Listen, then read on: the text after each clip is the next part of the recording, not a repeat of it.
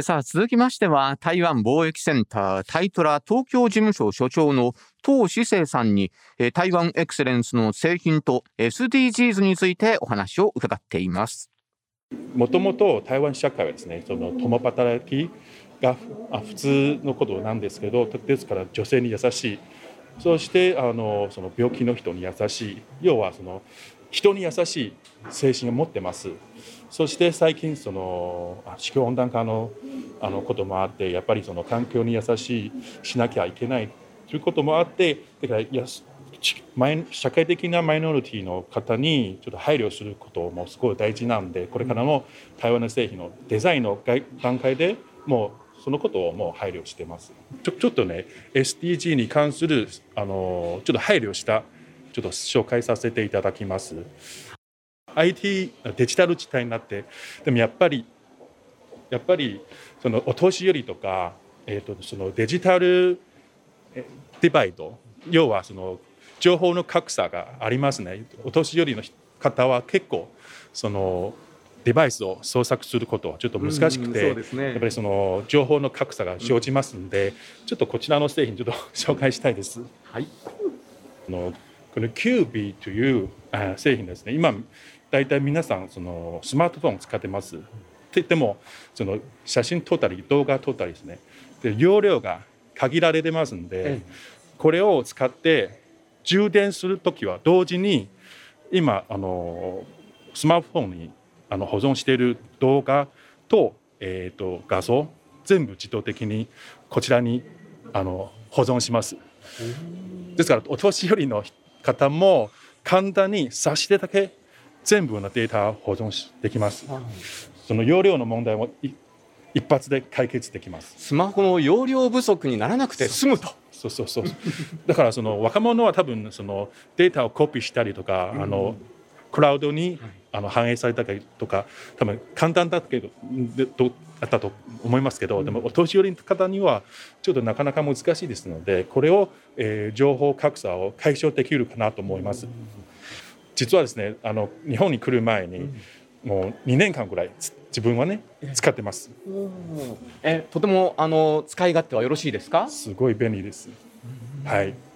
ぜひ日本の皆さんにちょっと推薦したいと思います。この番組は台北中日経済文化代表所公益財団法人日本台湾交流協会台湾観光局の講演でお送りしています。さあ、それではいただきましたメールをまたここでね、ご紹介したいと思います。たやさんお願いします。はい、えー、40代の女性です。いつか行きたいと思っていた台湾。コロナの流行でどんどん遠くなっていたので、放送を楽しみにしていました。意外と日本にも台湾があることが分かって、台湾に行くことはすぐにはできないけど、国内なら行けそうだし、このコロナが落ち着いたら行ってみたいと思います。えということで、え日本の中の台湾を知るならこれという評判の本があるんですね。えー、それがあ、お出かけ台湾 in 東京京阪神です。大さんもご存知ですか？はい。もうこれね、発売される前から結構いろいろと宣伝があって、ええ、注目の本でやっと出て、うん、ああというふうにはい飛びつきました。そうなんですね、うん、今日はですねその編集者でいらっしゃいます田中玲さんにお越しいただいています。田中さんどうぞよろしくお願いします。よろしくお願いいたします。よろしくお願いします。えー、大変評判になっているんですがこの本。どうですか今のお気持ちは？いやもともとねその台湾好きな人しかも日本の中にある台湾ってまあものすごくニッチといえばニッチな分野にもかかわらず、えー、こんなに注目してくださる方がいるんだっていうので、うん、もう感無量っていう感じです。いや本当に台湾のグルメから、うん、それから雑貨から、うん、さらにはですね台湾式シャンプーのお店までご 紹介されてますね。そうなんです。私自身やっぱり台湾ロスでまあ日本で台湾に行けない中で何とかして台湾を味わいたいっていう気持ちがやっぱりすごく強くて、うん、それでいざこう探してみると本当にねグルメだけじゃない台湾体験っていうところがすごくたくさんあってあの本当に取材しながら私が一番楽しかったなっていう感じですね。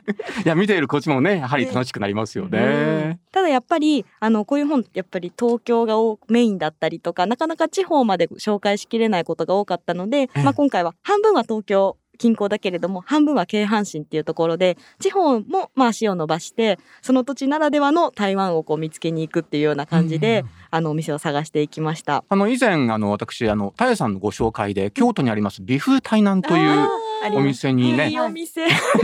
お邪魔したんですが、あの古民家をですねうまくリフォームしてうんうんうん。雰囲気のあるお店になってました。素敵ですよね。え。大好きです。ね、この本の中にもはい紹介されているようなんですけれども、え本当にあの意外と関西上陸初めてで、そこから東京に来るお店とかっていうのもありますよね。あそうですね、うんだからあっちで本当にやっぱりあの安くてうまいものがたくさんあるっていうところで、ええそこでなんかこう成功してるっていうお店なので、うんなんかもうどこ行っても間違いないなっていうま感じ。あそれはあの関西の基本ですからね。そうですね。確かに。はい。はい。じゃあその、えー関西のですねあのおすすめのお店なども伺っていきたいと思うんですが、お願いします。そうですね。たくさんあるんですけれども、あの神戸にですね、あの台湾の伝統菓子を手作りで販売されているお店がありまして、えうんうん神戸天一製菓さんですね。うんうんはい、1977年創業っていうことで、あのもともと桃園台湾の桃園で育ったオーナーさんがあの神戸でやられているお店なんですけれども、本当にもうすべてあの添加物も一切ない完全に手作りで、あの優しいお味のお菓子を販売されていて、あのもう多分一度食べたら台湾の伝統菓子ってこんなに美味しいんだって驚くような味ですね。はい。気軽におやつ感覚っていう感ですねじですよね。神戸天一製菓ですね。はいはい。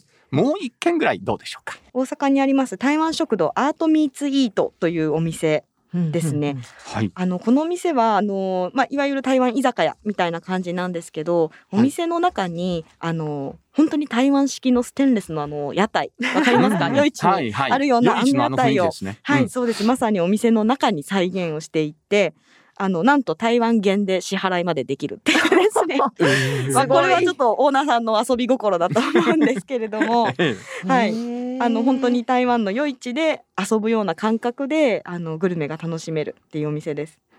えこれはその一つのその屋台みたいなのが何個もあって、はい。い、ろんな種類のあの食べ物が食べられるんですか？はい、あのまあいくつかお料理はあるんですけど、それぞれその屋台のところに自分で行って注文するっていうスタイルになってます。う。んお店自体そんなに大きいお店じゃないんですけれども、うん。あの例えばルーウェイというあの、うん夜市でこう食材を選んでお店の人に渡すとその場でパッて煮込んでくれるっていうあのグルメがあるんですが、うんまあそれはもうまさにそのままあの、うんこのお店の中で自分で食材を取って渡してっていうところまであのやらせてくれるっていうですね。なんかその体験も含めてあのすごく楽しいお店ですね。うんうんはい、えー大阪の台湾食堂ということですね。行ってみたい。はいうんえーいろいろと話を伺ってまいりましたが、えー田中さん最後にですね、はい。えーこの放送をお聞きの皆様に、うん。もう本当に台湾ロスで早くと台湾に行きたいといらっしゃる方多くいらっしゃるんですね、はい。メッセージお願いできますでしょうか。わかりました。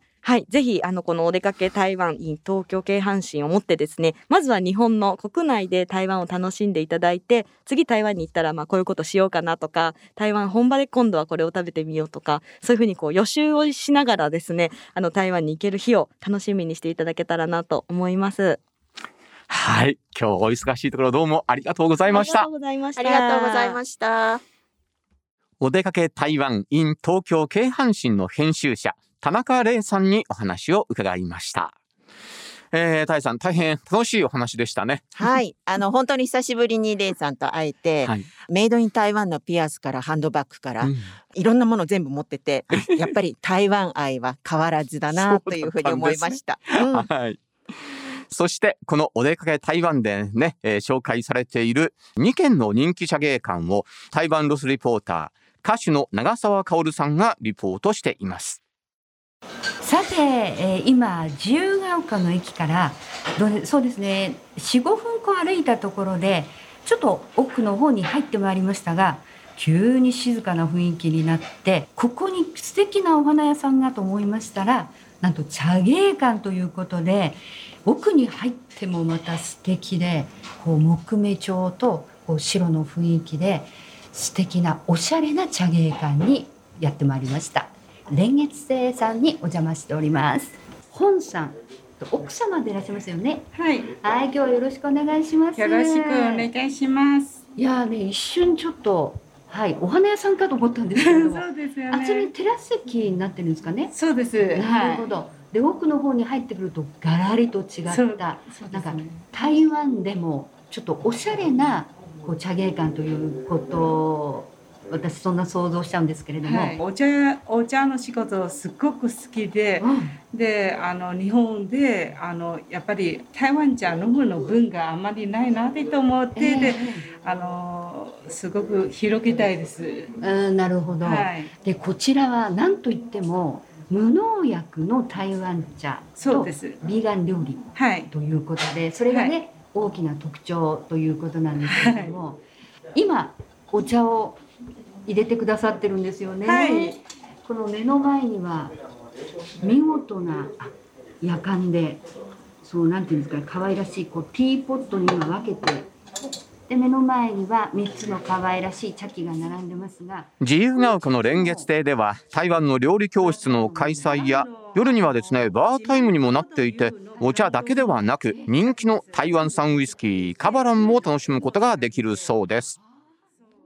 日本人の方はすごく仕事があのしすぎというかそういうあのなんか疲れるの心があるからぜひあの疲れたの心はあの連月亭で一息をあの休んでください。蓮月亭さんにいらしていただいてはい、癒されてくださいねっそうてことですよね。そうですそうです。うん、ぜひおすすめです。はい、ありがとうござありいました。がとうございます。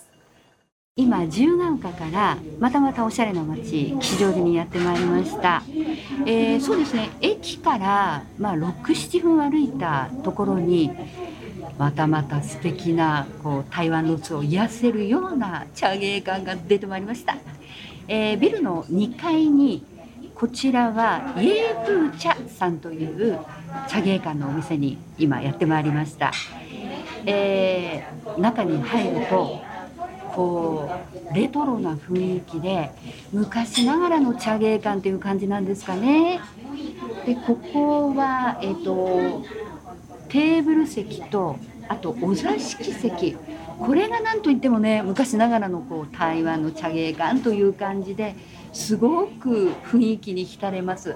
あとこうすだれがかかってるんですけどもちょっとちらっとね、えー見下げるとなんとなくこうえここ台北にいるの？っていう感じになってきますけれどもで今日ちょっと小雨降ってるんですけれどもすごくいい雰囲気で今吉祥寺の吉祥って見えるんですがこれ中国語でとても縁起のいいワードということでなんとなく台湾ならではの雰囲気を味わっております。ということで、えー今回ようさんに今日はどうぞよろしくお願いします。あよろしくお願いします。はい。えっ、とここのお店のお名前はイエーフー茶でよろしいですかね。はいで日本漢字で書くと月の輪と茶はいと書きますよね。はい。何年ぐらいも吉祥寺でやってらっしゃるんですか？はい。えっ、と、うちは今年で24年目ね。二十四年。はい。おおこの番組と同じぐらいの長さ ありがとうございまでここねあの古民家風の感じではいすごく台湾味わえる素敵なお店なんですけれども、はい。はい、そうですね。この店の内装は私自分で、あの、作ってきたんですよ。あそうはないん。ですね。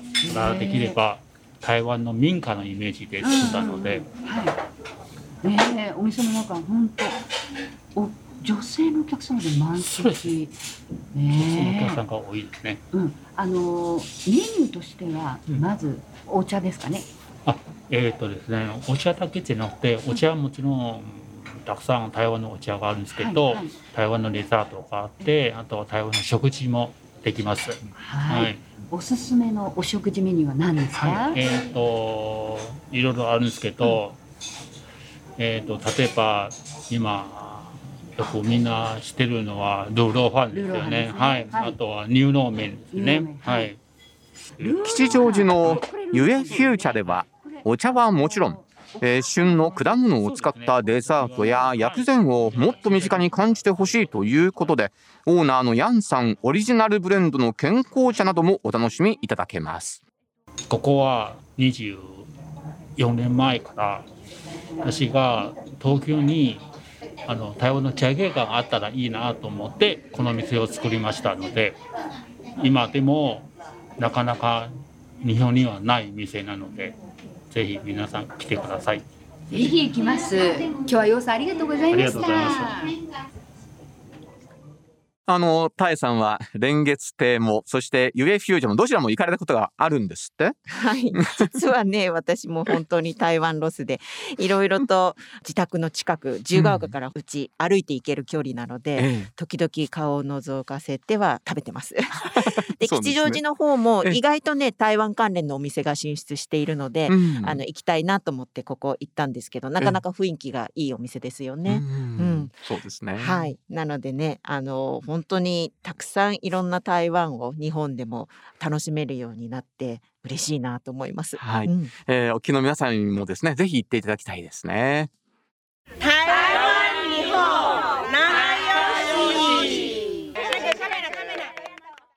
えーさて、えーこんなメールもいただいています。20代の女性の方からです。放送を聞いて、今はまだ気軽に海外旅行ができませんが、コロナが落ち着いたら台湾へ行きたくなりました。特に中間淳太さんの台湾でのお話を聞いていると、本当に楽しかったんだろうな。台湾が大好きなんだなぁと伝わってきました。まずはラジオでお話しされていた日本でも台湾を楽しめるスポットへ行ってみたいと思いますと、えーこのようなあーメールでした。続いてのメールです。30代の男性からいただきました。ラジオ番組では鉄道の話が出ていましたが、日本語と同じ駅名は面白いなと思いました。日本の技術をベースにしている台湾新幹線にも乗ってみたいですね。台湾新幹線。いやー、いいですよ。ねえ あの、日本の新幹線とほとんど一緒ですね。そうですね。うんまあ違うところは台湾鉄道弁当を食べるとちちょっと雰囲気が違うかなと。ええ車内販売のその売ってるものが日本とちょっと違いますもん あね。そうですよね。ええはい。でもね、、うん、あの今コロナ禍で結構あの鉄道旅行も食べちゃいけないっていう時期があったんですけど。そうですか。うん、今はもう食べれるようになってるから、うんみんなあのやっぱり美味しそうな匂いを立てながらね いろんなもの食べてましたね。鉄道の旅に駅弁はつきものですもんね。ね はい。さあ、今回もですね、その台湾鉄道の旅のですね、えーいろいろな楽しいお話、えー台湾鉄道面白旅について、えー旅行作家で台鉄の友受賞者でもあるケッケ義之さんにお話を伺っています。各位旅客，台北站快到了，各位旅客，台北站呢邊到啦，各位旅客，台北站快到咧。ケッケ義行の台湾鉄道面白旅。えーそれでは今回もケッケ義之さんにお話を伺ってまいります。ケッケさんよろしくお願いします。よろしくお願いいたしますさあ、今回はどのようなお話でしょうか？今回は台湾の駅についてお話ししたいと思うんですはい。実は台湾には日本時代に建築された駅がたくさんあるんですよえその中には木造の駅舎もあったり、えうん。また立派なね、えーバロック調の駅舎もあったりいろいろあるんですが、ええ。実はその中でも木造駅舎を大事に使ってうん。今でも現役で使っているんです、おお。まあ修理しながらなんでしょうけれども。そうなんです。え日本ではおそらくそういった木造駅舎は全て姿を消してるような感じなんですけどもね。えそうですね。本当に若干しか残ってません、うん。えーそんな駅で、えーその木造を大事に大事に使ってるっていうのはどういうふうなところからなんですか？やはりですね皆さんにとっては街のシンボルなんですね、自分たちの駅という感覚が非常に強いんですよ。えだから大事に守ってうん。大事に使っていこうという気持ちがあるんですね、えうん。その一番の例がですね、ええ。大震災で倒壊した収集船の収集駅舎なんです。はい。本当にこれ日本でしたら倒壊してしまったらそれをどけて新しいええ。近代的な駅舎を建てると思うんです、本当に完全にバラバラになってしまったんですもんね。もう本当に潰れてしまいました、ええはい、えところが地元の人は違うんですね、えうん。昔通りの駅舎をそのままきれいに再現しようと。ええ。なおかつ建築当時の図面を持ち出してきてはい。この当時の駅舎にすれば自分たちの街の駅のシンボルとして一番ふさわしいんじゃないかと。はい。そういうことでちゃんと復活したんですよね。へえ。よくまあその設計図も残ってましたね。そうですね非常に台湾の方はそういったものを大切に保存されてるんですね。ええあの収集の駅はその倒壊した後のまあ新しい建築なんですけれども、まああの古くなってそれをまた建て直すというようなこともあるんですよね。あるんですけれども、うん非常にその古くなっても非常に味のある木造駅舎はそのまま残すんです。ほうほうほう。どうするかというと木造駅舎の隣に新しい近代的な駅舎を建てるんです。はい。そうすると駅前広場の飾りとして非常に古い木造駅舎がある。これが一つのスタイルですね。おお、あれ高尾駅でしたですかね。何かあのあえーローラーのようなものを使ってゆっくりゆっくり移動させて、でどけたところに新しい駅舎を建てたっていうのがありましたね。えそうなんです。今新しい駅舎を建築中なんですがええ、その移動した駅舎はまた元のところに戻りました。あ、もう戻ったんですか？戻ってうんそれを絡めて新しい駅舎を作るという。つまり駅の玄関口に昔の駅舎を使うんですね。へえ。え、ということは新しい駅舎があるにもかかわらず古い駅舎も今利用してるわけなんですね。いわゆる新しい駅舎があるんですが、その新しい駅舎の中に古い駅舎が取り込まれてるという感じなんです。これはあの、うん台中の駅も同じなんです。台中ええ台中の駅はあの高架になったんですが、うん。いわゆる高架の駅の前にはちゃんと昔の駅舎がそのまま残ってるんです。えええこれも非常にあの台湾としては西洋風の立派な建築物なんですよね。ですからあのとりあえず正面から入ってそして新しい高架の駅に行くと。うーん。古い駅も新しい駅も両方楽しめちゃうという。そうです。で古い駅のホームにですねええなんとこれまで昔使っていた特急用の車両などを今運び込んでるんです。つまり昔の駅と。昔のホームをちゃんと使ってええ実際の車両を置いてみんなに見てもらおう。えー、なんか鉄道博物館みたいじゃないですか。はい。えー、日本でもないですかね、そういうの。残念ながら日本にはないですね。ああ、そうですか。最近のそういうね、うん変化を見られないのが非常に残念なんです。はい。あの、ぜひともその台湾に行ったら、この駅を見てほしいっていうようなところはありますか？第一に私が好きなのははい。台南の駅なんです。はい。これはもう白亜のすごく綺麗な2階建ての駅舎なんですが、ええ。実はあのー昔は2階が鉄道ホテルだったんです。ホテルですか？ええ。ほうほうほうほうほう。あの、東京駅にある東京のあのホテルような。そうステーションホテルみたいにええ駅舎の中にホテルを作ってたんですね。はでまあ最近そこはあのーずっと使用されないまま保存されていたんですがい。ええ。やっぱりそういうものを昔通りに再現してうんうんうん台南の駅舎をえ新しくしようとほうほうほうほう。古いものを活用した新しさを出す。というのはあの実は台南の駅というのは現在地下化工事が行われている。えですから駅そのものは地下に潜ってしまうんですがえ。はい。その地上の部分にはその昔ながらの駅舎がちゃんと立っていると。はい、えー、今回も台湾鉄道の面白い話を伺ってまいりましたケッケさんどうもありがとうございましたどうもありがとうございました。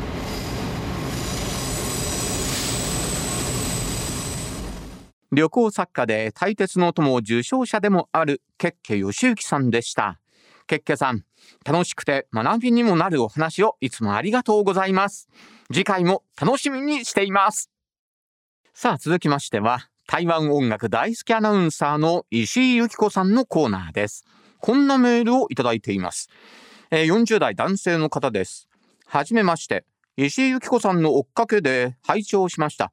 いい番組でした。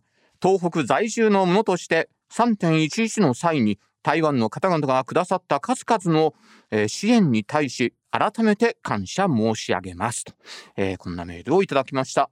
ありがとうございます、えー今回は台湾音楽と SDGs という感じでご紹介いただけるようです。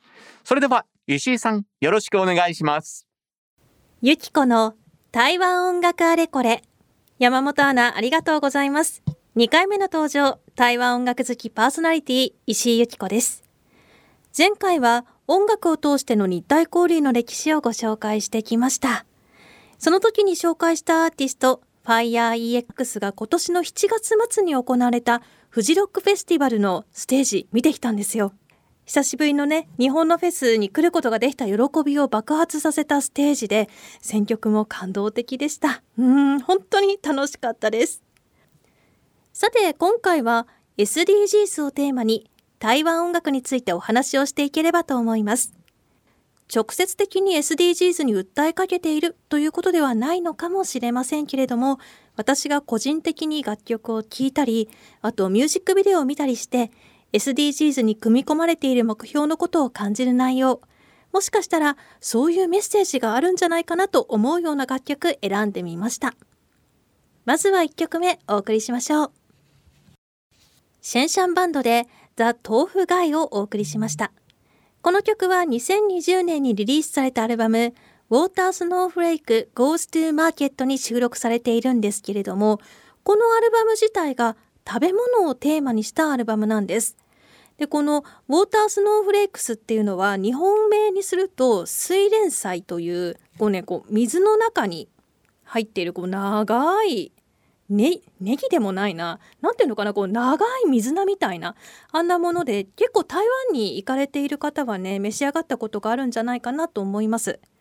で、今、あの、お送りしたこの曲、ザ・豆腐ガイもですね、ミュージックビデオに、豆腐ができるまでの様子っていうかね、その大豆を収穫するところから豆腐を作ってそれが料理になっていく様子を見ることができますなんとなく子供の頃に見た教育番組でこうやって食べ物がやってくるんだよというのを教える楽しい VTR を少し思い出すようなそしてね収穫までの手間や製造の過程などを見ると食べ物を大切にしようとか関わった人たちに感謝しようという気持ちにもなりますね。でこの歌詞はですね8カ語で歌われていますシェンシャンバンドのシェンシャンというのはバンドメンバーのリン・シェンシャンさんのお名前なんですでもう一人のメンバーのショウ・エイホウさん。ちょっとあの日本語読みさせていただきましたけれどもこの2人がハッカ人の出身なんです。でこのアルバム自体さっき食べ物がテーマって言いましたけれども彼らの出身地の台湾南部の高雄市の美濃区の食べ物がテーマになっています。イリー・カオル17歳のあなたお送りしました。原住民アミ族の血を引くアーティストイリー・カオルさん。今は台湾の台東で暮らしそこで子供を育てて畑を耕し音楽を制作するという生活を送っています。まあねこうやって言うとスローライフなイメージがありますがおしゃれでゆったりとした暮らしを夢見てということではなくて人間らしく暮らす。畑を耕して子供を育てて自然の中に身を置くという暮らしの中で生まれた音楽を形にしていきたい。そんな思いがあって今生活をしているそうです。台湾は原住民のルーツを持つアーティストもたくさんいますね。伝統的な音楽を使って自分たちの民族のアイデンティティを大切にして音楽活動をする方もいれば R&B やヒップホップなどと融合して文化を多くの人に伝えたい。音楽は現代だけど歌詞やラップは自分たちの民族の言葉でするといったアーティストもいます。イリーさんはアミ族の言葉で歌うというよりかはどちらかといえば台湾歌語で歌うことが多いアーティストです。17歳のあなたは第二次世界大戦中の海が舞台です。17歳で日本の商社の船に乗っていた台湾人の少年が海の上での攻撃に遭い船は沈没。今も太平洋でサンゴと共に眠っている彼のことを優しく歌っています。静かに彼のことを思う歌ですが、美しい海と波の音のイメージが浮かんでくるのと同時に、なんかね、私は少しだけ寂しさを感じています。海は美しいままであってほしいということと、そして平和であってほしいと思うこと、私はこの曲を聴くたびに思ってしまいます。石井由紀子がお送りしています。ゆきこの台湾音楽あれこれ。 Sorry Youth featuring ジェンジェンでナイトマーケットをお送りしています。日本にもファンの多い台湾のインディーズバンド Sorry Youth。彼らは台湾語で歌います。この曲のね、ギターの音色、そしてちょっとスローなテンポがなんとなく夕暮れ時をイメージさせるんですよね。もうね、個人的にはやっぱり夕暮れ時にフェスでビールを飲みながらこの曲を堪能したいなぁなんて思うんですけれども、いかがでしょうか？台湾夜市観光客にももちろん人気ですがやっぱり台湾の地元の方たちにとっても大事な場所なんじゃないかなと思います。きっと小さな町であれば近所の人とのコミュニケーションの場所になっているのかもしれませんね。大きな資本で一気にやるのではなく小さな経済圏で成り立つ場所。そしてその場所に暮らし続けるために大切なものの一つが夜市なのかもしれないですね。台湾人の友達に以前台湾人はご飯食べた？っていうのが挨拶みたいなものなんだよと教えてもらったことがあります。食と人とのつながりを大切にしているんだなとその時に感じました。そして一緒にご飯食べたらねめちゃくちゃ食べるんですよね。私いつもねちょっとウエストパンパンになって帰ることが多いですね、まあ、そして夜市といえば使い捨て容器のこともありますね。台湾ではプラスチック容器の使用を削減するための様々な取り組みが行われています今度台湾に行けるようになって夜市を訪れた際には容器や環境に配慮したようなシステムを体験できるかもしれませんね。まあ、ちょっと音楽から離れてしまいましたがでも楽しく音楽を聴き続けられる環境を作るためにはやっぱり持続可能な社会を作ることも関係しているんじゃないかなと思っています。さて駆け足でお送りしてきましたが SDGs を考えながら台湾音楽を楽しむ会いかがでしたでしょうか？私自身このテーマをもらって改めて楽曲を聴いて感じることがありました。音楽もねいろんな角度から楽しむことができますね。SDGs という観点ちょっと発見でした。ゆきこの台湾音楽あれこれは次回の放送でもお送りしていきます今回の感想なども送っていただけると嬉しいですし次回もどうぞよろしくお願いしますさあそれではラストはこの曲でお別れしましょうこの番組でもたくさん耳にされている方も多いと思います。改めてアーティストご紹介します。アバオというパイワン族の血を引くアーティストです。音楽性の幅も広く、一言で言うと、かっこいい。様々なアーティストとのコラボも行い、原住民アーティストの作品をリリースするレーベルも主催しています。お送りしましょう。アバオで Thank you。ここまでのお相手は石井由紀子でした。それではまた次回お耳にかかりましょう。石井由紀子さん、どうもありがとうございました。次回もよろしくお願いします。さて、そろそろお別れの時間が近づいてきました。えー、タイさん、あっという間の90分でしたね。本当ですよ。なんか台湾から戻ってきたばっかりなのにまた台湾にどっぷり使った90分間でしたけれども、はい、あの改めて本当にここ数年で台湾関連のお店がすっごく増えたと思いませんか？え日本国内でですよね、うん。うんうん、そう。なんかこのね「お出かけ台湾」っていうこの本をパラパラとめくってもあこんなお店知らなかったなっていうのがたくさんありましたし、えーなんかね本当にあの日本でこういうふうに身近に台湾を感じられるのがあのより一層簡単にこうね行けるお店が増えて本当嬉しいなと思いますね。そうですよね。うん、あの実際に行けない分ねそのできるところで台湾を味わっていただけるといいですよね。でもねあんまり多すぎちゃうと今度台湾に行かなくても あの良くなっちゃうのも困りもんなんですけど。そんなことはないと思いますけどね。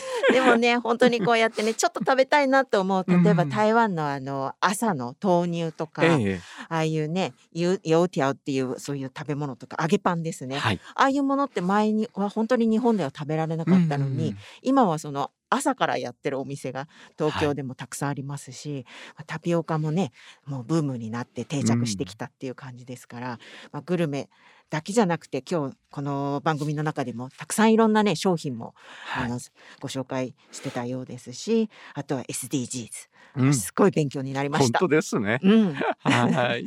これから先ね、本当に台湾と日本のその新しいつながり方っていうのを違う角度からこう切って、あのまた勉強できる場所ができたなというふうに感じました。そうですね。うん、はい。さて、一日も早く思い立ったらすぐ台湾へ行ける日が来るようにと願いながら、今は台湾観光情報をチェックしていただければと思います。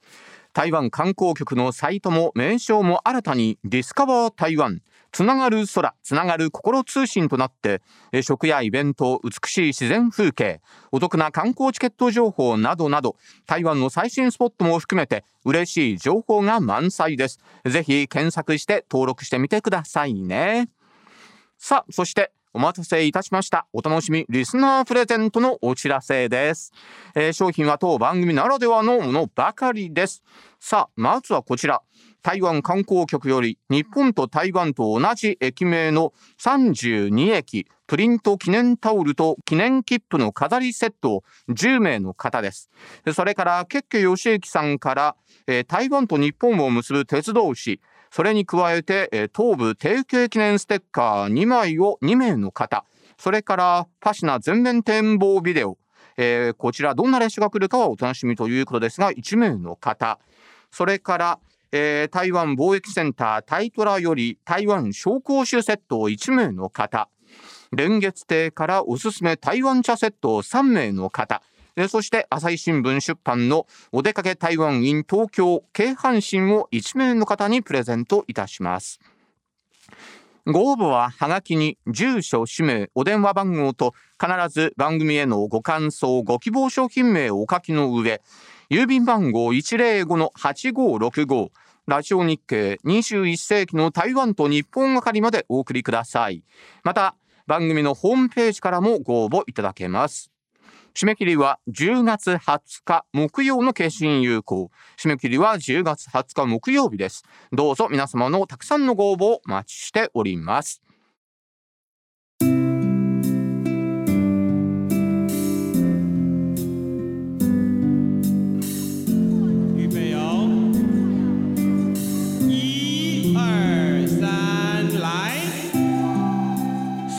さあ、タイさんのお話もありましたが、私もますますですね、えー台湾に行きたくなってきました。ね、実はね私もう次の台湾に行く計画というか予定があるんです、もうあるんですか？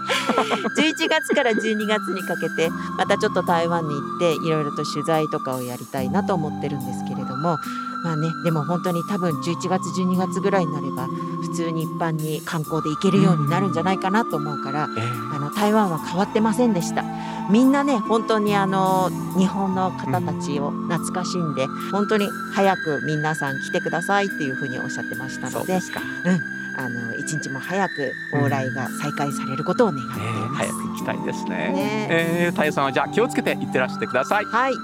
そして次回の放送は11月23日水曜日勤労感謝の日ですね、えー台湾のソフトパワーと進化する日台交流を展望します、えー今日もどうもありがとうございました。こちらこそありがとうございました。